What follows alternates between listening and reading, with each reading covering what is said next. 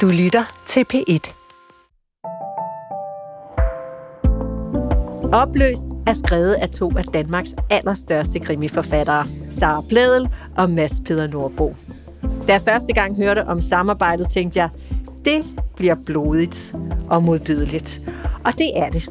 Som læser sidder man aller yderst på stolen, mens tiden arbejder mod politiet og opklaringsarbejdet. Psykopaten på Fyn skal findes hurtigst muligt. Velkommen til bogselskabet i to, Sara og Mads. Tusind, tusind tak. tak ja. Vi er på scenen til krimimessen i fængslet i Horsens. Øh, det er den her messe, hvor publikum rent faktisk har læst bøgerne. Øh, de kommer ikke bare for at se girafferne, de er ægte fans. Velkommen til jer i salen, og til jer, der lytter med på B1 og vores podcast.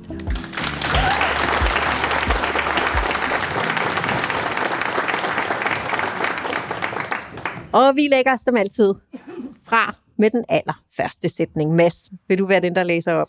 Ja, det vil jeg gerne. Øh, vinduet i bildøren var rullet halvt ned, så han kunne lytte efter hende. Og allerede her, der bliver vi faktisk præsenteret for vores gerningsmand. Hvorfor starter vi sådan her? Yeah. Kigger du på mig? Ja, ja, det gør jeg faktisk lidt. Jamen det gør vi, fordi vi gerne vil have læserne med derhen, øh, hvor det hele det tager af. Der er jo ikke ret mange øh, muligheder for at gå med ind i gerning, gerningsmandens hoved, hvis vi ikke gør det. vi vil gerne, vi vil gerne lige have jer med derind. Vi vil gerne lige sætte scenen for den allerførste forsvinding i denne her bog. Hvordan blev I enige om, at det skulle starte sådan her? Nu har I jo skrevet den sammen. Jamen, jeg vil sige, vi har, altså, vi har også været igennem mange runder. Det var ikke, det var ikke sådan, den startede først egentlig. Men der er et eller andet med, når man så har skrevet sig hen i historien, og begynder at kende formen på den, og tonen i den, og at vi netop gerne vil have jer med, hvor vi sætter scenen for den her stribe af forsvindinger, der kommer til at ske i opløst. Så, så, øh, så minkelerede vi den på plads. Der er jo en masse skrivning og omskrivning, i hvert fald for sådan to som os, der ikke har skrevet sammen med nogen før. Man skal ligesom finde formen. Og øh, så må man jo altid gerne gå tilbage, når man tænker, vi skal lige være sikre på, at vi har alle med. Mm. På den første dag i opløst, der forsvinder en kvinde. Og dagen efter, der forsvinder endnu en person, og den efterfølgende dag endnu en. Og snart så tegner der sig et mønster, øh, og det bliver et kapløb med tiden for de to efterforskere, Dea og Liam. Jeg elsker, at jeg har givet dem navne, sådan at der et, et, et internationalt publikum kan være med fra. Vi kan bare gå med. Det, det tænkte de på, ikke? øhm, og det hele, det udspiller sig altså i det her lille fynske lokalsamfund, Tommerup. Øhm, og da jeg havde dig i bogselskabet sidst, Mads, så spurgte jeg, om du overhovedet kunne skrive en krimi, nu hvor du var flyttet fra Grønland til Tommerup. Og du svarede, at Fyn er jo ikke så farlig igen. Men det skal jeg lige love for, at det er det så blevet. Ja, men det er jo... Øh Altså for mig, der har det meget at sige at skrive sådan forholdsvis tæt på de ting, som man oplever i sin hverdag også. også ikke? Og, og altså, det er klart, at Fyn er, er mindre farlig end Grønland, men så må man jo gøre den lidt farligere. Og, og, og selvom at, at Danmark er et roligt land, så har vi jo også mange ting, som der kan tro os. Ikke? Og når man bor i et lille samfund som Tommerup, der bor godt 2.000 mennesker, så føles det meget intenst, når der sker uhyggelige ting. Det er lidt noget andet, end hvis du bor i København med en million mennesker, der forsvinder en, en dag, ikke? så tænker man, hvem? Hvis det er Tommerup, alle ved, hvem der forsvinder. Ja. Det gør et eller andet, når du stiller roligt øh, kender de folk, der forsvinder en for en, så, så føles det meget mere intenst og uhyggeligt og skræmmende, og man reagerer kraftigere, fordi man kan ikke være med at tænke over, hvem bliver den næste? Er det mm. vores nabo? Er det, er det min datter? Hvem er det, der forsvinder næst? Og man tænker, ja, sådan vil det være et hvilket som helst lille samfund i Danmark, men Mads, du er vokset op i Tommerup. Hvordan kan du finde på at lave sådan en frygtscenarie i din egen barndomsby? Jamen, det ved jeg simpelthen ikke rigtigt. Altså, det var ikke, øh, det var ikke ondt ment øh, som sådan. Øh, altså, jeg var måske lidt, men det var ikke, fordi jeg har noget imod Tommerup, for jeg har boet der i rigtig mange år. Øh, så ja, for mig var det egentlig bare nærliggende, fordi jeg kender mange af de her steder. Jeg kender de forladte gårde, jeg kender de der forskellige øh, gyder, der er, og hvad der er af ting. Så, så det, det er rart at skrive forholdsvis tæt på et eller andet, man ved, hvad er. Øh, så, så det var nærliggende for mig at bruge det område, som jeg har kendt i så mange år. Så ja. hvad synes du om Tommerup? Jamen, jeg er helt vild med Tommerup. Øh, særligt nu. Øh, det er en stor gåde for mig, hvordan Mads han overhovedet kan bevæge sig rundt i, øh, i sin egen by. Men det lyder som om, det til synligheden går meget godt. Men jeg kan vanvittigt godt lide at bruge de der små samfund. Jeg er jo selv vokset op i Valsø, der er så 5.000 øh, indbyggere. Men det der med, at alle bliver berørt, hvis der sker noget, på en eller anden façon, også selvom øh, tragedien egentlig ikke rammer ned i egen familie, ikke? så kender man nogen, og man bliver påvirket af det. Og så synes jeg bare, jeg synes personligt, at det giver noget, at man kan bevæge sig rundt i noget genkendeligt, og det er fuldstændig rigtigt. Det kan være hvilken som helst lille by, det behøver jo ikke at være Tommerup. Men, øh, men det der med, at vi, kan, vi, kan, vi ved alle sammen godt, hvordan en hovedgade ser ud i en eller anden lille by. Ikke? Og, øh, og derfor så kan, man, så kan man meget, meget let relatere, synes jeg. Det kan jeg godt lide. Og det her med relationerne, synes jeg også er rigtig spændende, fordi i bogen, der lærer vi en lang perlerække af karakterer at kende. Øh, blandt andre, det er Liam, vores øh, to efterforskere. Det første mands øh, det første offers mand er vandpolotræner i, øh, i Tommerup. Øh, og det er han for Liams søn, og, og den, øh, som er jo den ene af efterforskerne. Øh, og Dea, den anden efterforsker, hun er i familie øh, med præstefamilien. Og det føles lidt som om, altså netop det her med, at alle kender alle. Hvad giver det historien? at de er vævet ind i hinanden på den her måde? Jamen det giver jo blandt andet, altså, at alle bliver, bliver berørt. Ikke? Og det der med, med øh, at bruge nogenlunde, som Mads er inde på, altså ja, man bruger nogenlunde en ting. Det er ikke bare for sjov, vi har opfundet det der vandpolo. Det er fordi, at Tommerup faktisk er super, super stærke i vandpolo. Ja. Og det er naturligt, at man bruger det, der er. Så, så det er ikke sådan, at vi har tænkt, nu skal vi komme op med en sportsgren. Ja, den skal være en lille smule mærkelig, eller lidt quirky, eller lidt anderledes. Det er fordi, det findes i virkeligheden, og de er enormt stærke, øh, vandpoloholdet fra Tommerup. Ja. Og så er det nærliggende at bruge det.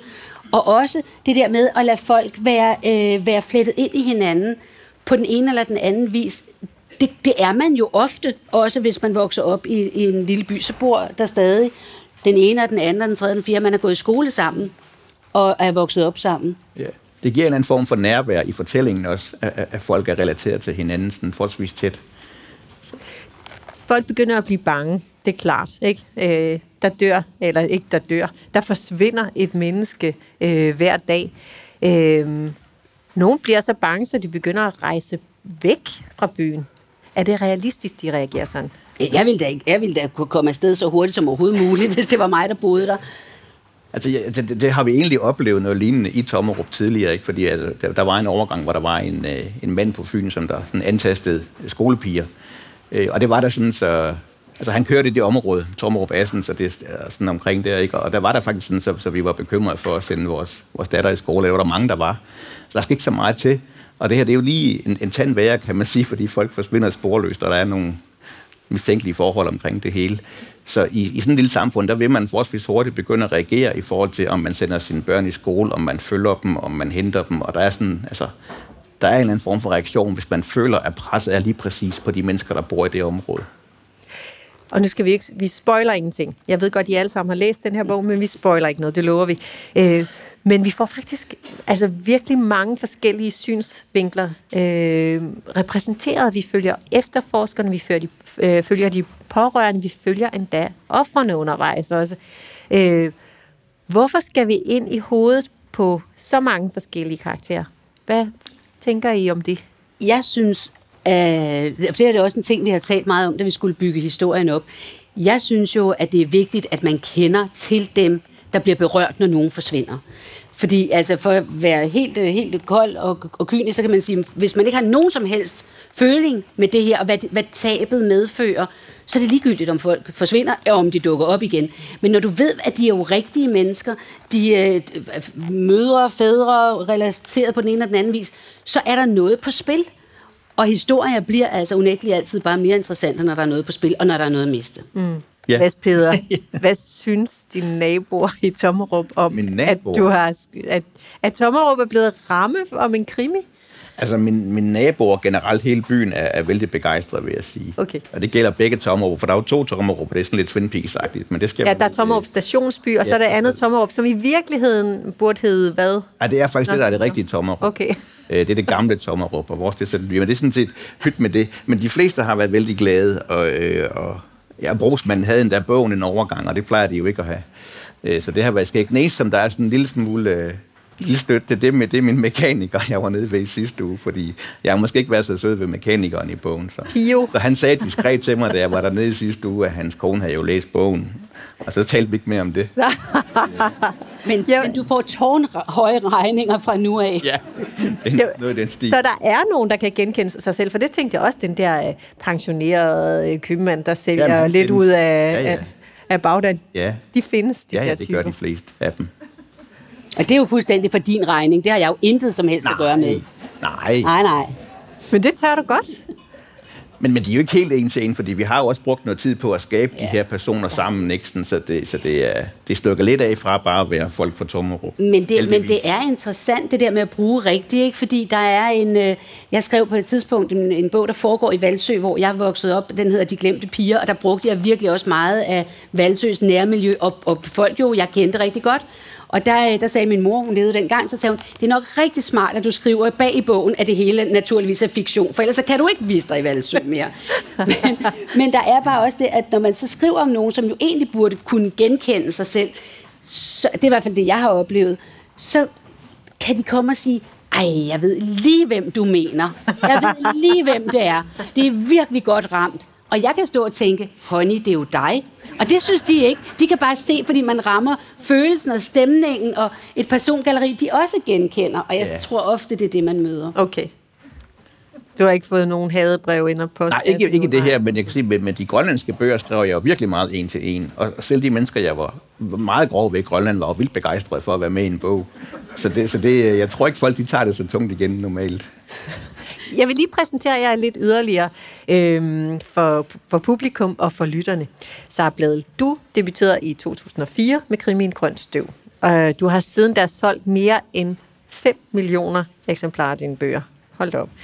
Du har selv boet i USA, og en del af dine bøger forekommer, eller foregår derover, og så udkommer du i 38 lande, og er lige nu aktuel med det virkelig spændende DR-program Vi er ordbildende. Ja. Og Mads Peder Nordbo, du er uddannet i nordisk sprog og litteratur og filosofi, og du debuterede i 2012 med bogen Odins Labyrint, et glasbarns fortællinger. Og så har du boet i Grønland i fire år, hvilket jo har sat sin præg, sit præg på dine bøger, som kan sådan gå under betegnelsen øh, Arctic Noir øh, genren. Og dine bøger er også udgivet i et hav af lande, måske endda 50 lande, øh, kom vi frem til for lidt siden. I er begge to etablerede, internationalt succesfulde forfattere. I har strålende karriere ved jer især. I har solgt massevis af bøger. Hvorfor arbejde sammen, når nu det går så godt i forvejen? Ja, men det er vi mange, der spørger om. men, men, det er, men, men for mig, altså, der, var det, der var det virkelig heller ikke en tanke, jeg havde, at jeg skulle, fordi jeg har en kæmpe stor glæde og fornøjelse ved at digte historier og gå med det ind i hovedet længe og lege. Altså lidt ligesom når man leger med dukkehus, ikke? Og hvad så ser man den komme gående der, og så er der en, der falder ud af vinduet. Alt det der, det synes jeg er helt vildt sjovt. Så, så jeg synes egentlig ikke, at, at den der sparringsproces var noget, jeg gik og drømte om. Men så var det, at Mads, han synes, øh, det var en drøn god idé at lave en bog sammen, og sendte mig en e-mail, hvor du præsenterede ideen til opløst. Ja. Mm. Ja, og jeg synes godt, vi kan lige sige den der lille sjove detalje med, at du dagen før havde, havde sagt, at du aldrig ville skrive sammen med nogen. Og Ja. det, og det vidste Hvor jeg havde du ikke. sagt det hen, Sara? Der har siddet sådan et internationalt krimipanel, hvor det netop var op at vende, og man kunne have lyst til det, og jeg var bare sådan fuldstændig kategorisk nej. Og det var altså, det foregik 5. januar. 6. januar, der, der skrev Mads. 7. januar, der tog jeg på ferie, sådan en lille smule forvirret i hovedet. Ja. Vidste du, at Sara lige havde sagt det? Nå, trods alt ikke. Der var mange ting, jeg ikke vidste. øh, så, så, så jeg skrev jo bare.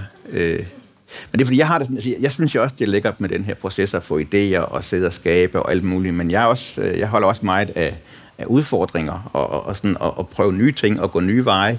Og så havde jeg fået den idé til, til opløst, og man kan godt, du, du, du har haft mig inden før, så min, min normalbøger er lidt svævende, og jeg har det med at stikke af i nogle retninger, det er sådan lidt, øh, og jeg, jeg kunne godt tænke mig, at den her bog skulle være skarpere og stå skarpere på personerne, og der var nogle ting i det håndværk, øh, som jeg egentlig så for mig, at jeg ikke selv kunne.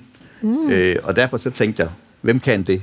Det kan Sara. Okay, så det var Saras øh, sådan øh, skarpe sans for politiarbejdet, også efterforskningen. Ja, og også lidt skarpere personer, end jeg måske normalt laver og sådan noget, ikke? Så, Det var simpelthen derfor, at du lige øh, Ja, rakte ud til hende. Ja. Jeg, jeg ved, det tog halvandet år at skrive bogen, og gik stort set i gang, da landet lukkede ned på grund af corona. ja. Og Sara, når nu du aldrig nogensinde i livet skal arbejde sammen med nogen andre, hvorfor sagde du så ja? Hvad var det ved Mads, der gjorde, du sagde ja til ham? Jamen, øh, det skal lige siges, at Mads og jeg, vi kendte faktisk ikke hinanden overhovedet. Så øh, vi havde lige sagt hej på krimimessen, Ja. øh, og så havde vi måske mødtes på forlaget en enkelt gang. Og det var det. Så øh, det var ikke sådan, fordi at jeg tænkte, Nå, men det kan jo være sådan og sådan, eller forventede mig noget specielt af, hvordan Mads ville være i et samarbejde. Men det var simpelthen nysgerrighed på historien. Og så er det jo sådan, at når man, øh, når man selv skriver sine egne bøger, så bevæger man sig jo, altså så er ens fantasi jo i nogle retninger, som ikke nødvendigvis altid er de samme, forhåbentlig ikke, men altså du ved, man har, nogle gange er det bare skægt, der er nogen, der smider nogle nye kort på bordet, og man så kan sige, okay, hvad kan det her? Hvor vej kan vi komme med denne her historie? Og det er klart, at der er nogle ting i masses måde at skrive og, og fortælle historier på, som ligger ret langt fra min måde.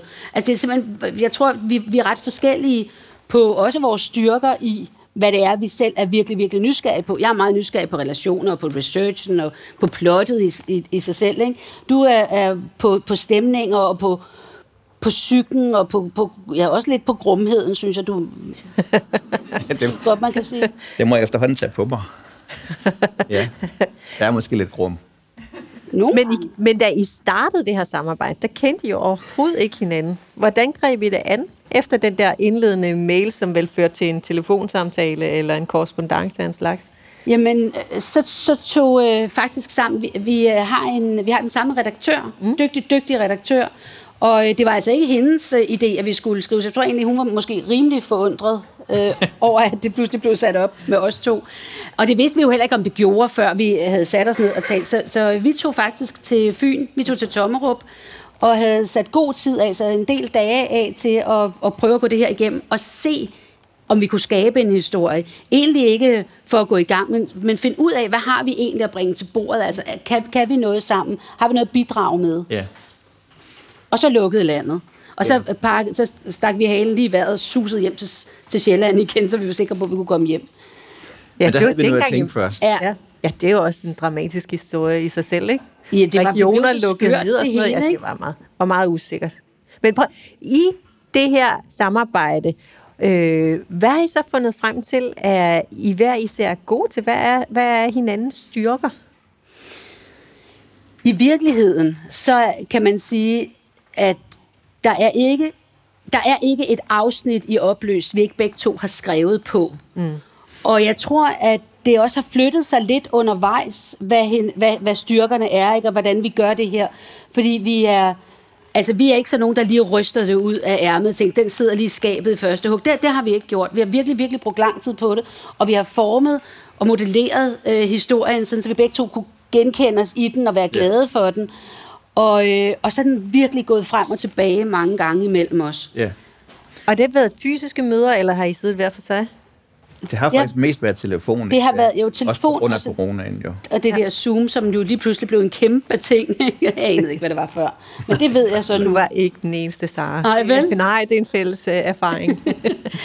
Men, men, øh, og så har vi fundet ud af, at måden at, øh, at ramme mest rent på, når vi skal i gang med en scene, det er virkelig at tale den igennem. Fordi vi, øh, altså vi, vi planlægger selvfølgelig, hvad det er, vi gerne vil, og vi kan jo også se historien for os, og vi kan se personerne for os, og så taler vi. Altså så går vi og taler og taler og taler, det kan være i flere timer nærmest, Ja. ikke? Hvor, vi, hvor vi pludselig rammer noget, hvor vi tænker, der er den. Siger du også noget af de samtaler, Nej. Mads? Hvad for nogle samtaler? ja, det gør jeg. Jeg siger meget. Men det er fordi, vi, vi, vi arbejder på en lille smule forskellige måder. Det vil sige, at hvis, hvis, hvis jeg for eksempel laver et oplæg, så har Sara en masse super gode tanker til det. Og der siger jeg faktisk ikke så meget. Og det, det skulle du også vente dig til i starten, hvor du tænkte, nu er han måske blevet sur eller et eller andet. Men det er jeg ikke. Det er bare fordi, så begynder det at arbejde. Men det skal sådan, det er ikke fordi, jeg er sådan lidt smådum, vel? Det skal bare, Det skal det skal bare sig sådan på ligesom nu, nu, nu, nu og, og, hvad skal man sige, gære lidt deroppe, ikke? så kommer der et tidspunkt, hvor Mads, altså han er jo helt utrolig stille så, og jeg har fundet ud af skide med det, men, men så er det, du selv siger, nu er det fordi, det blæser på Mariager Fjord, eller hvad er det nu, du siger? Der kommer vind i Maja Fjord. Og det betyder altså, nu er der fod i bøtten på ham. Det, er bare lige, det skulle jeg lige have forklaret. Jeg skulle lige forstå, hvad det der betød. Men så, så bliver jeg helt tryg. Og hvis han så oven i købet også går ud i haven, så er det en dobbelt op på tryghed, fordi så sker der virkelig noget. Ja. Det, ja. er, er det ikke rigtigt fortolket? Jo, det er jo det, er sandt, og det er jo det, der er det sjove ved det, at vi faktisk arbejder så forskelligt. Ja. Altså, øh, og, og, og det har egentlig også været en styrke, tænker jeg. At det sådan, mm. Ligesom Lego-klodser, vi, sådan, vi er hver vores klods derhen af. Ja. Og så går det op til sidst og bliver til et eller andet, der virker. Ja, for du siger, at Sara, hun er god til, øh, altså, hun er god til at skære en krimi. Hun er god til det relationelle. Ja. Hvad er hun ellers god til? Hvad er Saras største styrker? Jamen, er også, altså, vi er super gode til at få idéer begge to på hver vores måde og få dem på. Ja. Og så det, har det egentlig... Så nogle gange får jeg lidt for vilde idéer. Og så skal de lige lidt ned, men så får du ofte nogle idéer, som egentlig ikke er lige så vilde, men lige så gode, og så, så kører vi ud af det spor. Så det er sådan, ligesom vi begge to har skrevet på alle afsnit, så de fleste idéer er egentlig også kommet i fællesskab, ved vi har, sådan, har, har talt dem igennem, og så vokser der nye idéer ud. Og det er noget det, jeg elsker allermest ved at være forfatter, det er, hvis tingene vokser og bliver levende, og der sker noget nyt. Der må godt ske nogle ting, vi ikke selv har ventet. Selvom det er planlagt det hele, så er det virkelig fedt, når der sker nogle ting under en telefonsamtale, hvor vi tænker, ja, det var det, det skulle have været fra starten af. Hurra! Altså, det er virkelig skønt. Ja, hvad er Mads god til? Jamen, jamen altså både, både også til... både til også, nej, men, men også det der med at gribe idéer, ikke? Altså at komme op med ting, og når jeg så siger, at vi har brug for, vi har brug for et... Øh, et sted, der ligger præcis sådan og sådan og sådan, så ved du rigtig, altså lige præcis, hvor det skal være, og så er du enormt god til at beskrive det, synes jeg. Ja. Og, øh, og så det der med at Altså, og det skal du ikke tage som en opfordring, Mads, fordi sådan er det ikke ment. Nej. Men med at gakke ud og stikke i nogle retninger, som jo indimellem godt kan bibringe noget virkelig, virkelig sjovt og interessant og, og fantastisk, som jeg jo ikke havde overhovedet kommet op med. Jeg vil så sige, du er også vanvittig god til at blive halet ind igen, ikke? fordi nogle gange så stikker det altså seriøst af for dig. Ja, ja. Så, så, så ved jeg det jo godt lidt. Og vi har, vi har, og vi har haft mange samtaler, ja. hvor jeg bagefter har sagt, at det vidste jeg godt. Ja, det er rigtigt. Og det, er faktisk, det skal du faktisk også have ros for. Det er faktisk rigtigt. Fordi så går, hvis jeg så har læst noget, Mads, han, nu kommer I virkelig ind i værkstedet, ikke? For så har jeg læst noget, øh, Mads, han har skrevet, og så tænker jeg, at det er sgu også lidt gakket, det her. Og, og, så, og så jeg er, jeg er egentlig sådan ret stærkt plot, plotmæssigt. Altså, jeg er ret god til at se, hvordan ting kan, skal skæres, i hvert fald efter min egen målestok. Og så skal jeg jo lige tage mig sammen. Nej, det er altså ikke, fordi at det er så vanskeligt at ringe til Mads og sige, ved du hvad, jeg synes simpelthen, det der det er for skørt. Og hvad, der, hvad har du tænkt dig? Det er jo ikke altid, jeg bare skrotter det, men Nej. hvad har du tænkt dig med det? Hvad vil du med det? Og så er det jo ikke altid, du har et svar på redde hånd. Ikke lige på men, men meget ofte, så inden jeg helt når at få talt ud, ja. så siger Mads, jeg har præcis tænkt det samme.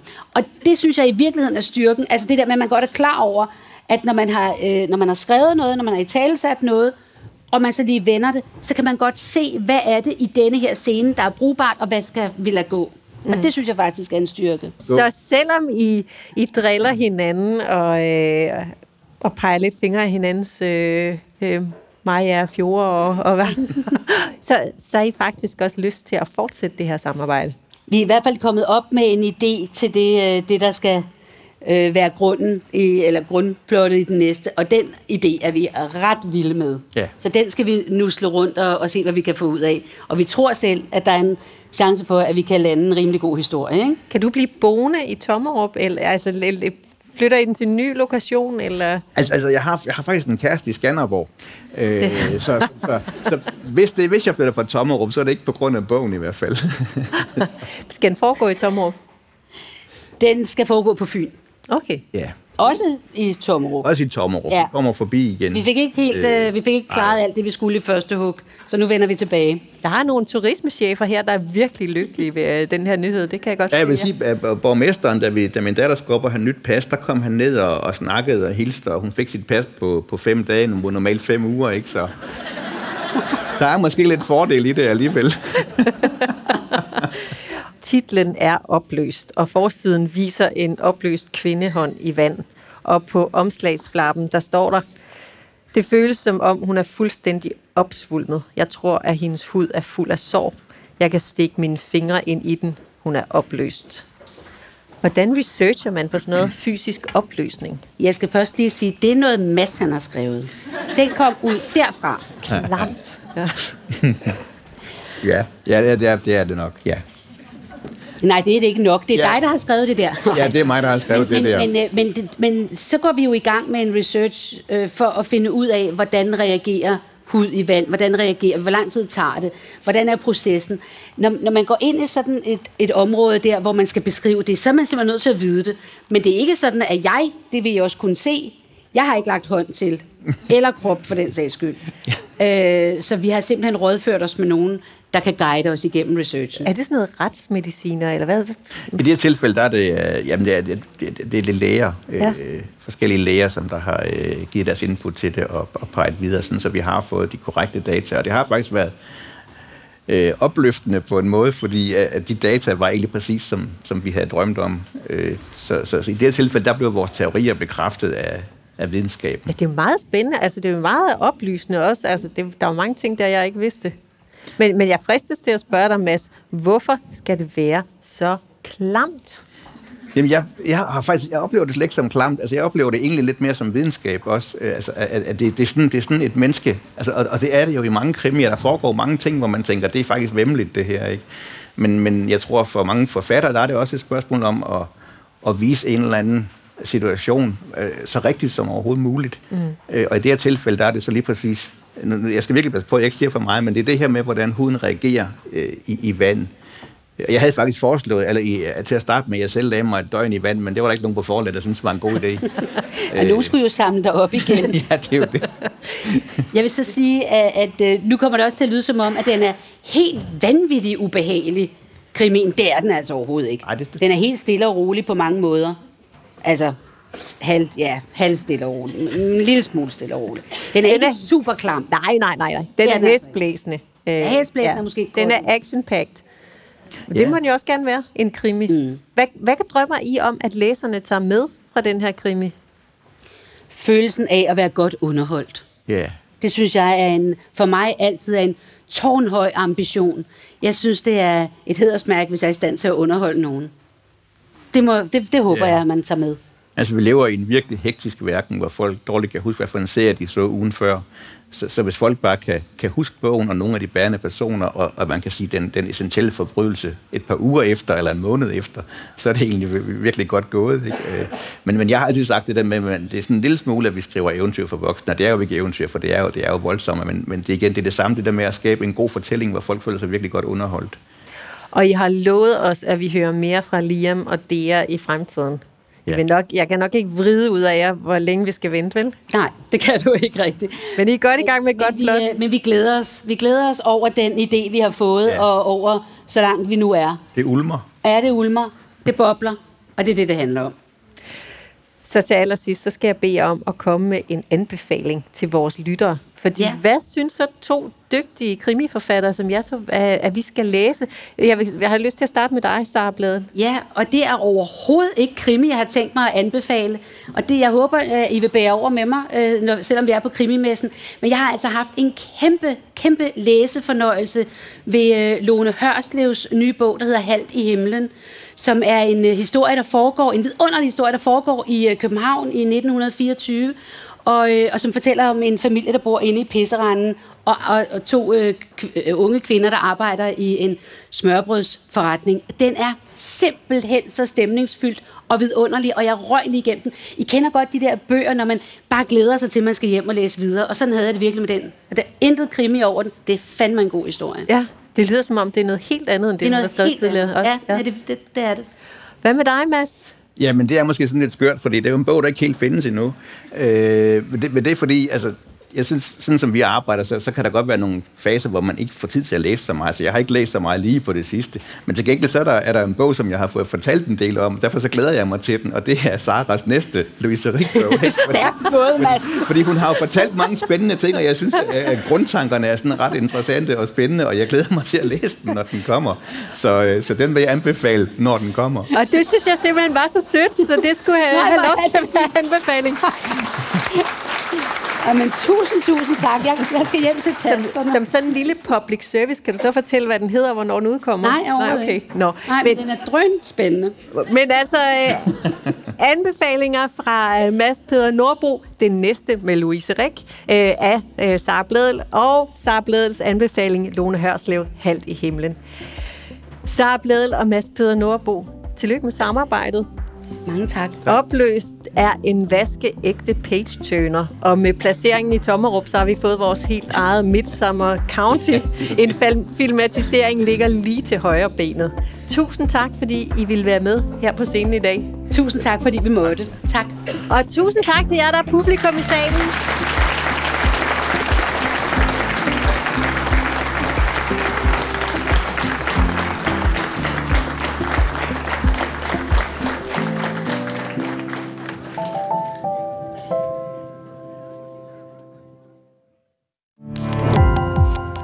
Gå på opdagelse i alle DR's podcast og radioprogrammer. I appen DR Lyd.